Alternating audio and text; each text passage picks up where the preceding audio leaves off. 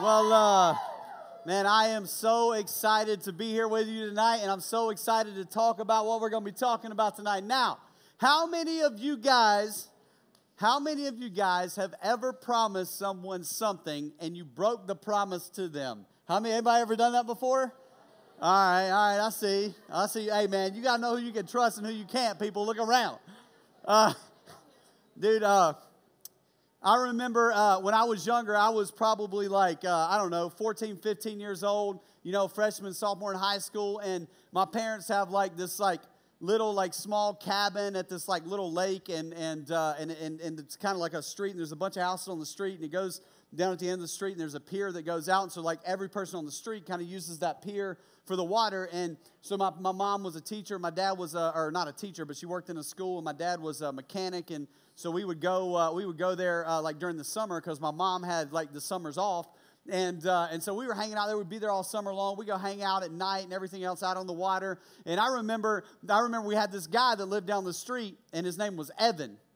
And so my brother, my best friend Travis, and I, we were down there hanging out, and Evan was hanging out with us. And Evan was crazy. Anybody got a crazy friend? Anybody the anybody the crazy friend? And uh, yes, and uh, so Evan was this crazy guy. So, so anyways, at the end of our street, we had a pier that went out, and the pier went out, I don't know, like, you know, it goes out probably about as long as the bridge out there. It's not super long, but it's out there. But there's another pier. It's actually the longest pier on the lake. And it's like three or four piers over, and it goes way down to the end. And we're out there at nighttime. And so at the end of the pier, it had this light on at the top, and you can see out in the water. Now, the cool thing about this lake is, is that you could go out in the water forever before it's over your head and the, the bottom of the lake is sand, so it's not all gooey on the bottom. You know, those gooey lakes, you know what I'm saying? And, and so it's really cool. So, so, anyways, we're out there at night, we're just hanging out, and we can see out at the end of this long pier these like old people out there, you know what I'm saying? Like it just uh, like, uh, and now when you're 15, 14, 15 years old, like, like like 30 35 is old you know what i mean like i'm almost 35 y'all think i'm old i am not old people all right but the people down at the end of this bridge at the end of the pier were like they were all like 70 years old you know like they were older. And they're just hanging out there at the end of the pier. So we said we said to evan we said hey bro i bet you won't strip down butt naked. Run down the pier climb up on the top jump off in the middle of these old people and he said, You're right, I'm not gonna do that. And we were like, All right, well, I'll tell you what, man, I'll give you, I'll give you five bucks. My friend Travis like, I'll give you five bucks. My brother's like, I'll give you five bucks. And we start getting the money together and all this kind of stuff. And he's like, All right, you promise? We're like, Yeah, absolutely, we promise. We will give you the money if you do it. He's like, All right, man. So we go down and we're at the end of the big pier, and this is before cell phones. Man, why could we not have cell phones back then? And uh, so we're down at the end of the pier, and he strips down butt naked, man, just, just in his skimpies. He strips down butt naked, and he starts running down the pier. He climbs up on the top, cannonballs off the top. Boom, right in the middle of these four old people, dude. Like, we are rolling. So then my buddy Travis was like, hey, dude, let's grab his clothes. So we grabbed his clothes. We took off running. We locked ourselves in the house, and he had to go through the whole street, through the whole neighborhood. Dude, that's messed up. I know, I know. and uh, when you when you when you break a promise from someone, like it hurts trust with that person. It hurts their feelings. Like breaking promises isn't a good thing. And I can tell you, uh, also when someone fulfills a promise, it can be one of the coolest things that you ever experience. See, when someone promises you something and they follow through with it, it's a sign of loyalty. It's a sign that, that they care about you. It's, it's oftentimes a sign of support. That the people that, that I like have a lot of respect for in my life and care about are people who have made promises to me through my life and have followed through on those promises. Now they're not perfect and they have their faults, flaws, flaws and all that kind of stuff, but, but they follow through on their promises. I will never forget the day when I was standing in front of my wife at the altar and knowing that in like 10 minutes, while look, we're looking at each other eye to eye, knowing in like 10 minutes, like this woman is going to be the woman I'm going to spend the rest of my life with. And, and watching her stare at me in the eyes and say things like, I promise to love and cherish you for better or for worse, and richer is, you know, in, uh, for, in sickness and in health, richer for richer for poor for poorer in my family. I'm a pastor. And uh, you know and and you know and whatever and she's making these promises to me. We're having this conversation at the altar and i'm just looking at her in the eyes and i'm telling you it was one of the most special meaningful amazing moments in my life and i'll never forget that. And it's because i knew that she meant it. It's because i knew she meant it. And i think one of the coolest things that i think about when i think about god and i think about you know, it's something that like I, I like to bring up frequently because I want you to get this. I want you to know this that God loves you so much that he cares about you so much that he desires good for you. Just like my wife desires good for her husband just like i desire good for my for my wife in the same way god gives this marital language to picture the relationship that exists between god and his church between jesus and his church. That is the picture that he gives because he wants to show this meaningful special relationship that exists between us. And that God, in his, his love for us, and because He desires good for us, because He loves us, that He makes promises to us. And one of the cool things about God is that God always follows through on his promises. He always does. In fact, the Bible, uh, uh, uh a, uh, a theologian said this. He says, In the Bible, there are over 30,000 promises from God. That God doesn't even care. He's not even worried about falling short on him. He's like, He's just throwing out promises all over the place. Because He's like, Hey, bro, I can back it up. I'm God. I'm going to back it up. I made these promises to you. And I love what, um, uh, what 2 Corinthians 1.20 says. It says this, For no matter how many promises God has made, they are yes in Christ. And so through him, the amen is spoken by us to the glory of God.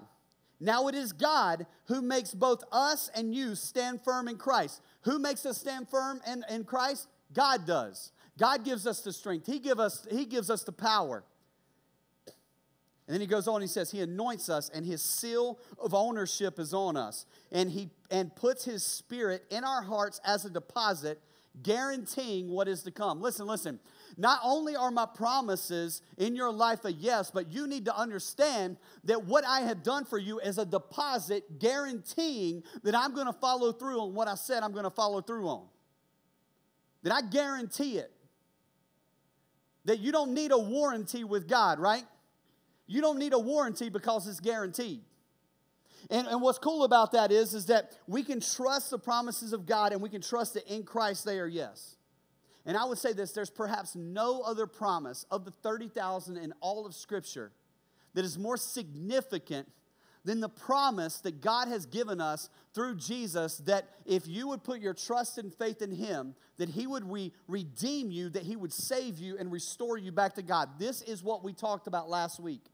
In fact, if you wasn't here last week, I want to challenge you to go back and pick up the first couple weeks of this teaching because we have been talking about the four uh, plot movements of Scripture in this four week series. The first week we talked about creation and the fact that God created that God created everything and he said that it was good. And we then, in the, the second week, we talked about Genesis chapter 3, where was the fall of man. God put man in a garden. He said, You can eat from any tree that you want to eat from, but this one tree that you must not eat from. Now, God wasn't setting them up to fail, but God was giving them an opportunity to accept him or reject him, the same opportunity he gives us today.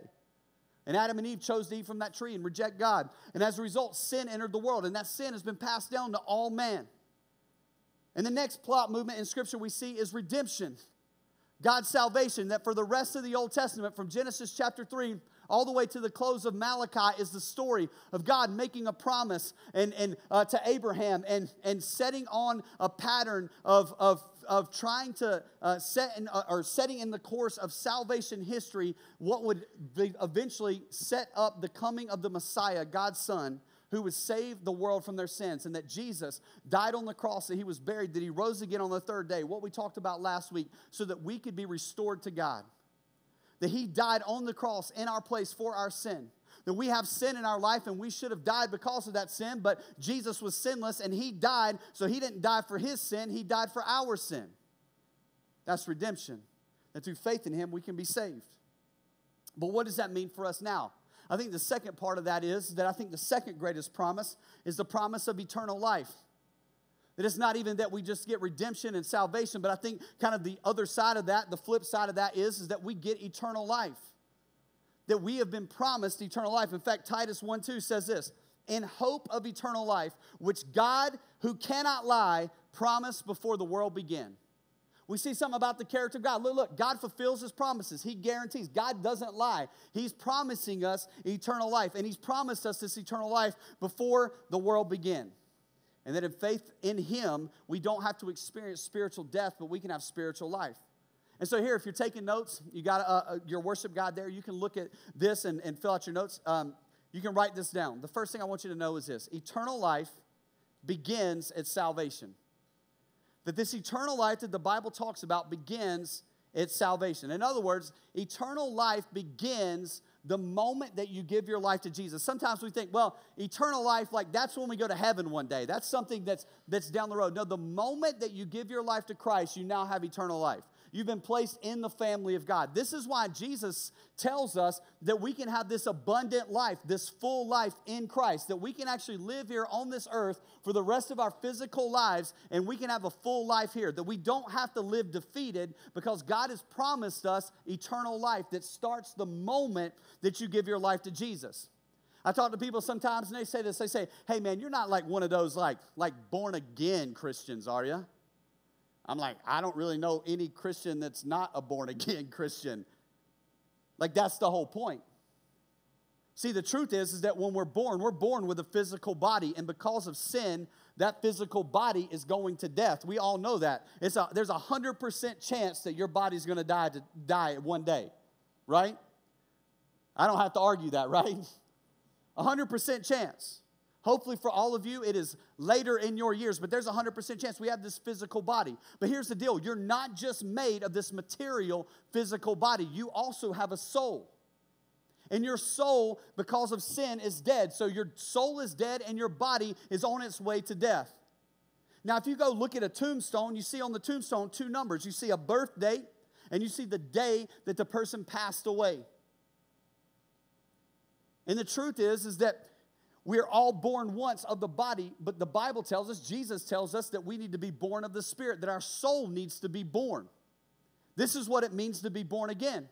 What it means to be born again is that it's not that you go back in your mother's womb. This is the conversation Jesus is having with Nicodemus in John chapter 3, and you actually get born again. It said, no, that your spirit is actually born. So actually, I have a spiritual birthday. July 14th, 1998, when I was 17 years old, is the day I give my life to Jesus. But June the 10th, 1981 is my physical birthday. That you must have a physical birthday and a spiritual birthday in order to for your for you to, to have eternal life. That at the moment of salvation is your spiritual birthday. It is when you now your spirit your soul comes to life. It's when you become uh, when your soul comes to life. And it's important that we understand this because the truth is is that one day we're going to die and when we die, our bodies go into the ground, but our soul lives forever. Our soul lives forever. Now, if our soul is dead and it hasn't been born again, it hasn't been given life, then it is then it lives forever separated from God because what's dead cannot be in the presence of God. What has been tainted by sin cannot be in the presence of God. But what has been born again, what has been given life through Jesus, is now given new bodies. So when we go to heaven, we get new bodies. Our old bodies go on the ground. We get new bodies when we go to heaven. Our soul goes to heaven. We get new bodies. And then that, that's the reason why when we go to heaven, everything is perfect. Everything is amazing. It's important that you get that and understand that because we're going to talk more about that here in a little bit. 2 Corinthians 5 8 says this We are confident, I say, and willing rather to be absent from the body is to be present from, with the Lord that as a believer, to be absent from the body is to be present with the Lord. In other words, the moment that you take your last breath on earth, you're taking your first breath in heaven. The moment you take your last breath on earth, you're taking your first breath in heaven. This is the reason Paul says this. He says, To live is Christ and to die is gain. Wait a minute, Paul, bro, you okay, bro, you crazy, man. Listen, are you saying that you would rather die than live? No, what I'm saying is if I'm going to live, I'm to live for Jesus, but if I die, I gain heaven. So, of course, it's gain. It's gain. If I get to be in the presence of God and get to be in heaven, then it's gain. So, I, it, it just doesn't matter. It doesn't matter if I live or if I die. Because I have confidence in Christ, I have confidence in His promises that He has for me, I have confidence in eternal life that there's gain when we go to heaven. It's important that we talk about this because a lot of times what happens is that is that we, we get our perspective kind of kind of too close. We, we begin to look at life like this. And life becomes this. And, and when life becomes this, we're worried about stuff and we're anxious about stuff and, and we're fearful about stuff because all we see is the troubles of today. And we forget about how small the time is we live on the earth. Think about the word eternal. What does eternal mean? I mean, it means forever, that we get to spend forever in heaven with God. Like, can you even fathom forever? That's like 10 million years times 10 million years in heaven, and you're just getting started. Like, we're talking about forever, eternal life. And in heaven, God, the, the, the way that things are happen in heaven are the way that God desired them to be before man sinned in the garden. We're going to go back to that here in a little bit as well. But I want you to begin to see this eternal perspective how short your time is here and how great your time is in heaven, and how that impacts and how that should influence the way you live your life. This is the reason Jesus said this and would challenge uh, the, the people of God with this in the Sermon on the Mount. He says this He says, Store up for yourselves treasures in heaven where moth and rust do not destroy and where thieves do not break in and steal. Store up for yourself treasures in heaven where moth, where moth and rust do not destroy, where thieves do not break in and steal. He says, Do not store up for yourselves treasures on earth where moth and rust destroy and where thieves do break in and steal. In other words, what you store up here on the earth is temporary. That the iPhone that you have in your pocket right now, though it may be shiny and new now, a hundred years from now, it's going to be irrelevant.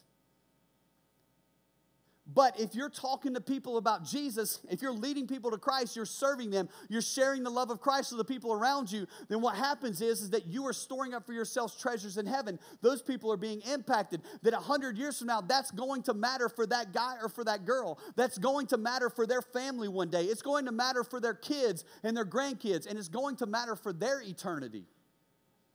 Jesus would challenge us stop thinking about the temporal, stop thinking about the material, stop thinking about the things that are right here in front of your face because the truth is you're going to spend way more time on the other side of eternity than you are on this side of eternity.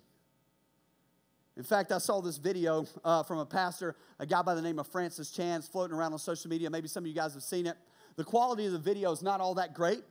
But I want to show you the video because I want you to hear the message of what he's trying to say. He's talking about the point that I'm making right now. And he uses a really cool illustration to picture it. It's about four minutes. Check it out. It's going, man, what am I to look forward to at the end? I'm going to bring an illustration that this is like the first illustration I did. It was 20 years ago, but I can't think of a better way to, to explain it. Um, I actually didn't use a rope back then. I used a remember a, remember computer paper when uh, it was all stuck together and it had the holes on the side that you had to peel off. Remember that? I remember getting a, a, roll, and some of you guys have no idea what I'm talking about, which is crazy to me. But because uh, that was the best, you know, and um, and it never worked right because of the rolling things. But uh, but I, I, had I remember being a youth pastor, and I put uh, that computer paper all the way around the room, and uh, but I'm going to use a rope now because I can't find that computer paper. Um, imagine this rope, okay? Pretend this rope just goes on forever, okay? Just imagination. Pretend it goes around the world a few times. It doesn't, it ends at the rock. But uh, let's just imagine this thing goes on forever. Now, imagine that this rope is a timeline of your existence. You just exist forever. You see this red part? This would represent your time on earth. You've got a few short years here on earth, and then you've got all of eternity somewhere else. This is, this is your existence. And what blows me away is some of you, all you think about is this red part. It's all you think about. You're consumed with this. You go, oh man, I can't wait till here. You know, I'm going to work hard. I'm going to save, save, save so I can really enjoy this part right here. and you're consumed with that. And you're thinking, oh man, am I going to get to travel? Am I going to eat well? Am I going to do this during this part? And I'm like, are you kidding me? What about this? What about this? What about what about all this stuff? It's just it's crazy to me because because the Bible teaches that what I do during this little red part determines how I'm going to exist for millions and millions and millions of years forever. And, and so, why would I spend this little red part trying to make myself as comfortable as possible, enjoying myself as much as I can? Paul says, Look, I'm going to live my life for this mission. I'm going to spend my life, invest my life for this moment when I cross that finish line. See, I'm going to forget about all this stuff I could enjoy, and I'm not going to look around. I'm going to be like a runner, just looking at that moment when I face God, because when I face Him, then I don't get this chance over again. We get one chance at this life on earth, and it can end at any second for any of us. We've got one chance at this, and then comes eternity. And, I, am not going to be fooled. I'm not going to spend my life down here. See, people look at some of my decisions and go, oh, you're so stupid because that's going to really affect this. I go, no, you're stupid because it's going to affect all of this. Man, I, I, I'm serious. I, I look. I look at the way people live and I go, wow, that is so crazy. You are so crazy. You're going to you're going to do that right now, just to enjoy right now, not even knowing if you have tomorrow and you think that's smart and that I'm dumb. It doesn't make any sense. Paul goes, I'm not going to look around at all this stuff. And it's tempting. It's tempting to all of us. That's what I'm saying. Down here, it's crazy because everyone lives that way. Everyone lives for the red part. No one's thinking about the millions of years afterwards. It's, it's just this crazy deception that we can't get out of our minds. And Paul goes, I'm not doing that. Goes, I keep my eyes on that. I keep my eyes on that finish line, and I'm going to forget what's behind me. I'm not looking around. I'm just going to, I'm straining because I'm straining forward. I'm like stretching forward for that mark. I'm going to pass this thing. I'm going to live this out and I'm going to face him. I'm going to come before the judges and he's going to hand me that trophy. He goes, I'm going to get it. And I haven't gotten there yet. He goes, but I, you, you better believe I'm using every muscle, exerting every bit about me because I'm going to pass that line well. It's good, isn't it? And that's the truth. That when you have an eternal perspective, it changes the way you live, it changes the way you think. This is what Jesus was trying to do. He was trying to tell us to have an eternal perspective. He was trying to teach us that when you give your life to Christ, it's about eternal life. Now, if you're taking notes, the second point I want to make is this heaven is going to be sick, nasty. All right? It is going to be sick, nasty, people. All right? Now, now listen, I know what you're thinking. I know what you're thinking. You've seen cartoons before and you're like, okay, the way I picture heaven is like I'm to be chilling on a cloud with like a halo and some like angels, some fat baby looking angel things with like big diapers are to fly by playing a harp. You know what I'm saying? Like and like that's heaven or or you've pictured heaven like some big like church service where all you're going to be doing is singing hymns to God all day. Doesn't that sound awesome? Or or uh or, or you picture it like you picture it like, um, I don't know, like, uh, uh, you know, uh, I don't know what I was going to say. but I'm sure it was good or not. Uh, but you know, we picture it in different ways, and we and we picture heaven in these different ways. And and and what well, what does the Bible say heaven is going to be like?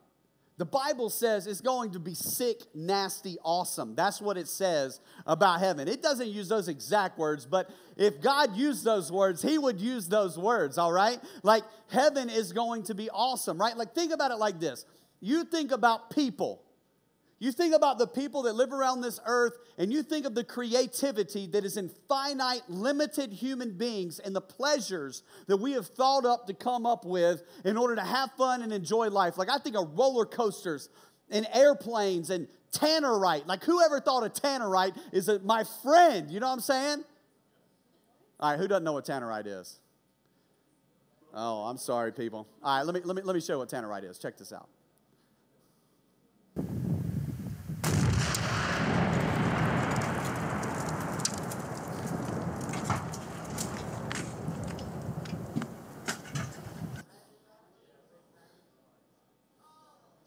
That's tannerite, all right? Tannerite is a substance that you mix up, and then when you shoot it with a gun, it explodes, all right? It is awesome, right? When you're shooting long range targets, you have to use this stuff because you can't tell if you hit the target. But if it explodes, then you can tell that you hit the target. And so people blow up all kinds of stuff. There's some really funny YouTube videos online of people blowing up different stuff. So, anyways, that's Tannerite. But people who have limited creativity have come up with this stuff. Can you imagine an infinite God? Who has no limit to his creativity. In fact, so creative that he created the entire world that we lived in. It was all his idea. Can you imagine what heaven is going to be like one day with his desire to please his people, the church, his bride, who he desires and promises and guarantees eternal life to? It's going to be amazing. One theologian said, it's going to be sick nasty, that's all I'm saying. One, one theologian said this, he said this, he said, Heaven is the most marvelous place the wisdom of God could conceive and the power of God could prepare. That's good. Let me say that again. Heaven is the most marvelous place that the wisdom of God could conceive and that the power of God could prepare. And we get a glimpse of heaven in Scripture. If you got your Bibles, you can open up to the book of Revelation. It's at the very end of your Bible. In fact, we're going to look at Revelation chapter 21 and 22, which is literally at the very end of your Bible. Uh, chapter 22 of Revelation is the last chapter of Scripture in your Bible. Some students ask me and say, hey, man, let's talk about Revelation. All right, well, we're about to. So here we go. And one of the cool things about the book of Revelation here and, and Revelation 21 and 22 is we get to see a glimpse of heaven we get to see a glimpse of what it's going to look like and be like. And I want to explain it to you a little bit, and I want you to see how stinking cool and sick nasty heaven is going to be. So here we go. Let's read it. Start in verse 1, chapter 21, verse 1. He says this Then I saw a new heaven and a new earth, for the first heaven and the first earth had passed away. In other words, the earth that we live on now is going to be, you know, going to be gone. The heaven that exists now, when you go into heaven, is, is, is going to be gone. And there's actually a new heaven and a new earth that is going to be brought about. And that's where we're going to reside. This is the new heaven. And you drop down to verse 4, and it says this this is something that is going to be going on in heaven. Think about this. It says, He will wipe away every tear from their eyes.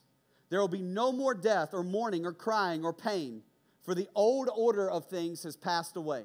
One of the marks of heaven is that there's going to be no disease, there's going to be no disaster, there's going to be no death, there's going to be no crying, there's going to be no pain. The Bible would teach us that, that he, this is where every tear is wiped from our eye, that you're not going to be thinking about that because sin has not tainted heaven that God has protected this place from being, uh, from being tainted. Then you drop down to verse 16, and I want you to see this. This is super cool. I'm going to explain this to you.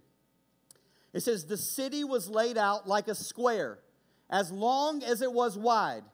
He measured the city with a rod and found it to be 12,000 stadia in length, and as wide and as high and as long. In other words, it was a cube. It was wide and high and long. It was a cube in, in shape. He's talking about the city, the city of God in heaven. And it says this, and the angel measured the walls uh, with human, using human measurements, and it was 144 cubits thick, and the wall was made of jasper, and the city of pure gold, as pure as glass. And the foundations of the city walls were decorated with every precious stone. And the first foundations were jasper, the second was sapphire, the third was agate, the fourth was emerald, the fifth was onyx, the sixth was ruby, the seventh was, all right, just just picture, he keeps going, all these different jewels and stuff that are going to be in here. Let me explain to you what he says here. He says it's going to be 12,000 stadia, long and wide. Um, this is 1,400 miles across and more, uh, 1,400 miles across and across and high.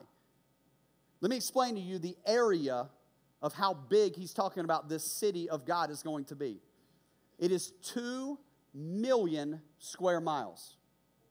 2 million square miles. That is the the modern day interpretation of the distance that he's using here 2 million square miles. You say, how big is that?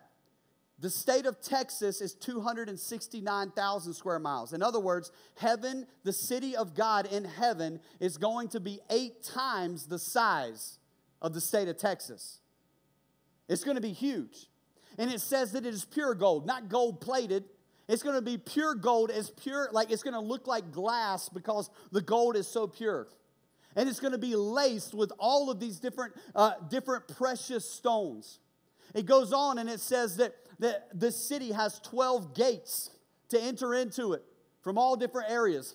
These 12 gates that you enter into are made from a single pearl. Think about how big the, uh, the, uh, the, the oyster has to be to get a pearl the size of what he determines and talks about the, these gates being. They're made from a single pearl. I mean, think about the imagination of God when he begins to put together this city that we will be in in heaven for the rest of our lives. It's 1,400 miles high. That is well into the Earth's atmosphere. In other words, heaven is going to be higher up in the air than the Earth is. It's going to be amazing the scope, the grandeur of it, and all of the creativity, all of the pleasures that an infinite God can come up with and conceive of in his mind, which is limitless, is going to be at your fingertips in heaven. That is heaven. That's what the Bible defines, describes, and talks about what heaven is going to be like. And not only is it going to be this beautiful and amazing, and then if you get down to verse 27 of this passage, it says this Nothing impure will ever enter into it, nor will anyone who does what is shameful or decent, but only those whose names are written in the Lamb's book of life. In other words, the Bible would tell us that when you give your life to Jesus, your name's written into the Lamb's book of life. And so he's saying those whose names have been written into the Lamb's book of life have access to this place that he's talking about. If you go to chapter 22 and you drop down to verse 3, and actually it's cool to read this whole thing, this whole thing, but I'm going to drop down to verse 3. It says, No longer will there be any curse.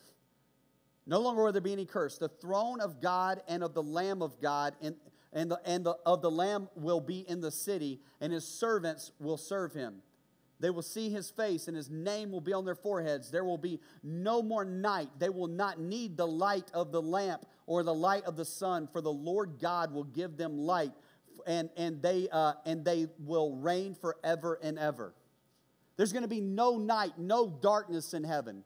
It's going to be light all the time, and the glory of God is going to shine and, and provide light over heaven. I mean, this is a beautiful picture. And I want you to notice, if you're taking notes, you can write this down. Heaven is the restoration. Heaven is the restoration. This is the fourth plot movement that heaven is restoring everything back to the way God designed it to be and desired for it to be in the garden. It's a restoration of Eden. Notice he says there will no longer be any curse. There's been a curse on mankind since the fall of mankind, since sin entered the world in Genesis chapter 3. And he says that curse has now been removed. It is no longer present, that he has taken that away and removed it from us.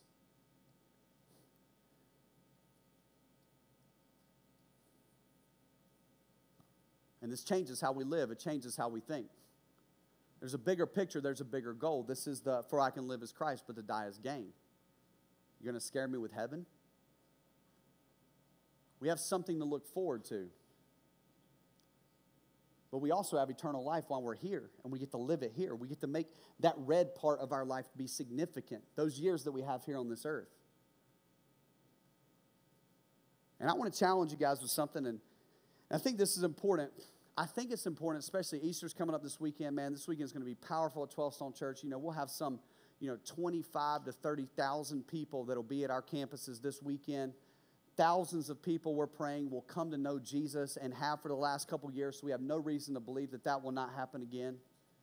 And I want you to know this. I want you to know that you can have confidence, if you've given your life to Jesus, that you can have confidence in the faith that you have in God, that He's got you in the palm of His hand, that He's got you. He's promised this. Just like I won't, I'm not walking away from my wife, just like my wife's not walking away from me because of the vows we made. God has made a vow with you that He's never going to leave you nor forsake you. In fact, let me read you what John 10 28 says. It says, I give them eternal life, and they shall never perish. Listen to what he says. No one will snatch them out of my hand. I've given them eternal life, so that they will not perish, and no one will snatch them out of my hand. That God's got you.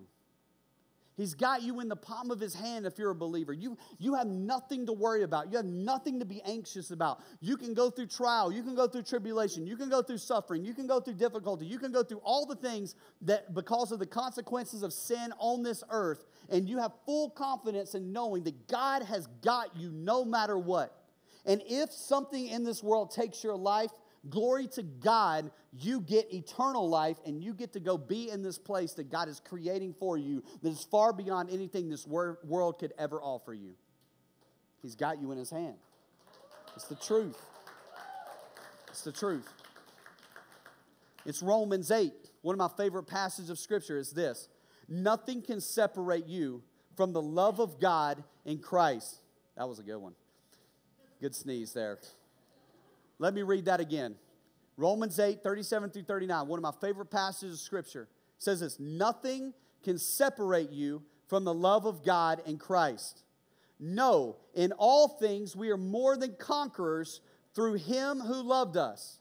For I am convinced that neither death nor life, neither angels nor demons, neither present nor the future, nor any powers, neither height nor depth, nor anything else in all of creation will be able to separate us from the love of God that is in Christ Jesus our Lord. You can't even hide from it. You cannot be separated from the love of God. That He's pursuing you, that He's after you, that He's in you if you're a believer. He's all over you. He's got you in the palm of His hand. He loves you more than you could ever even imagine. This is why giving our lives to Jesus is so significant. This is why people come up here and they put their thumbprint on the cross, representing that they have a new identity. Their identity is in Christ, and they say, I'm giving my life to Jesus. This is the reason that Shelby's in the tub tonight, and she's talking about the trauma that she's been through in her life and talking about the self destructive path that she's been on. And she talked about all of these different things that she's been through in her life and how God rescued her, redeemed her, picked her up out of the pit, and now He's holding her in the palm of His hand, and nothing is ever going to separate her from His love ever again. And she has new life.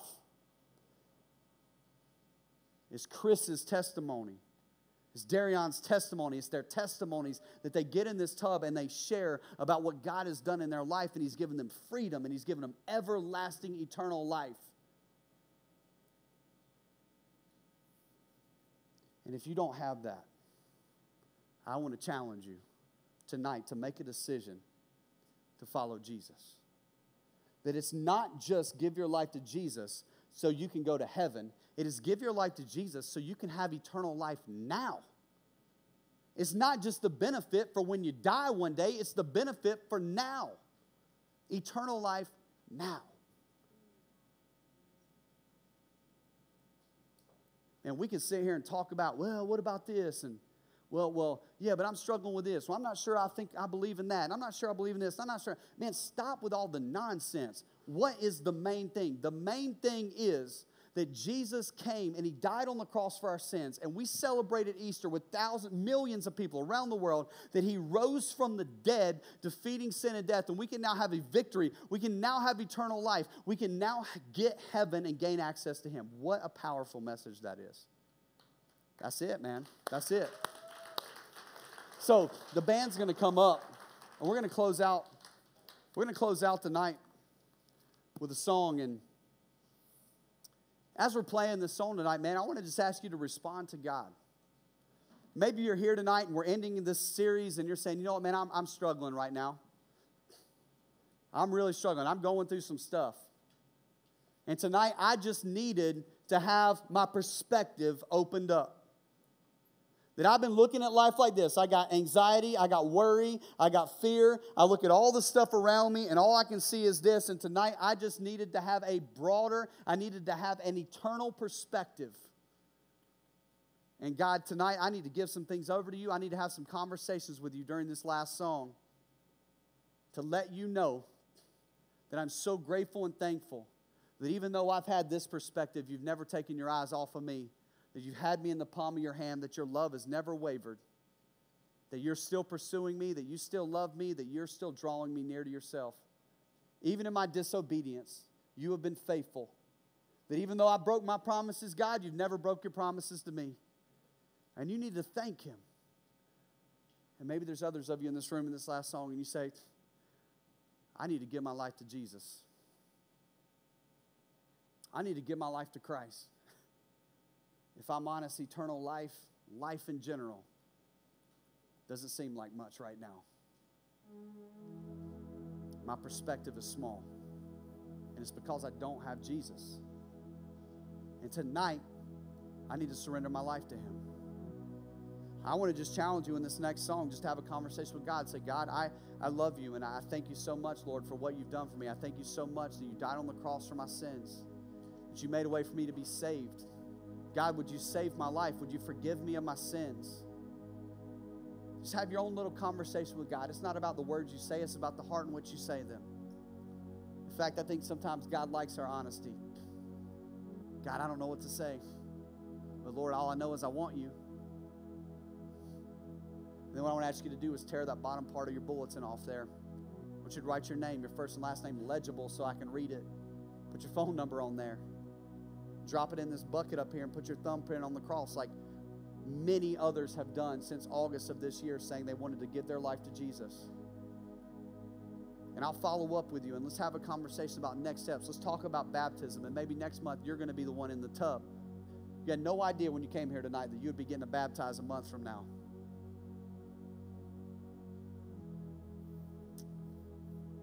So I want to pray for you. And if that's you tonight, I want to ask you to respond. Don't walk out of this place without doing some business with God. That's why we came here tonight, man. We came here, yeah, we get to hang out with friends, we get to talk, we get to goof off, we get to worship, and we love the music. And, you know, sometimes we like some of the things that Derek says. But the truth is, is that the reason we came here tonight is to have an encounter with God. And what we've been praying about all day long is that you would have an encounter with God, that you would experience His presence, and that it would change your life for eternity. That's what we're praying for. Nothing else here is of significance if that doesn't happen. So, God, I pray over these students tonight. I pray and ask, Lord, that they would do business with you right now in this moment. God, would we not waste this moment? I thank you, Lord, that we have the promises in your word. We have the promise of salvation, the promise of eternal life, life everlasting. We have the promise of heaven. Lord, I pray that you would give us the right perspective. I pray for salvation over this room. I pray for those that are in this room tonight. Maybe they've been coming for a while. Maybe this is the first time they've ever came, but tonight they say, "You know what? God, I feel like you're tugging on my heart. I feel like you're telling me to do something. I don't know what that means, but I'm going to take a step of faith and I'm going to see what you do in my life." God, would you move in hearts tonight? We pray in Jesus' name. Amen.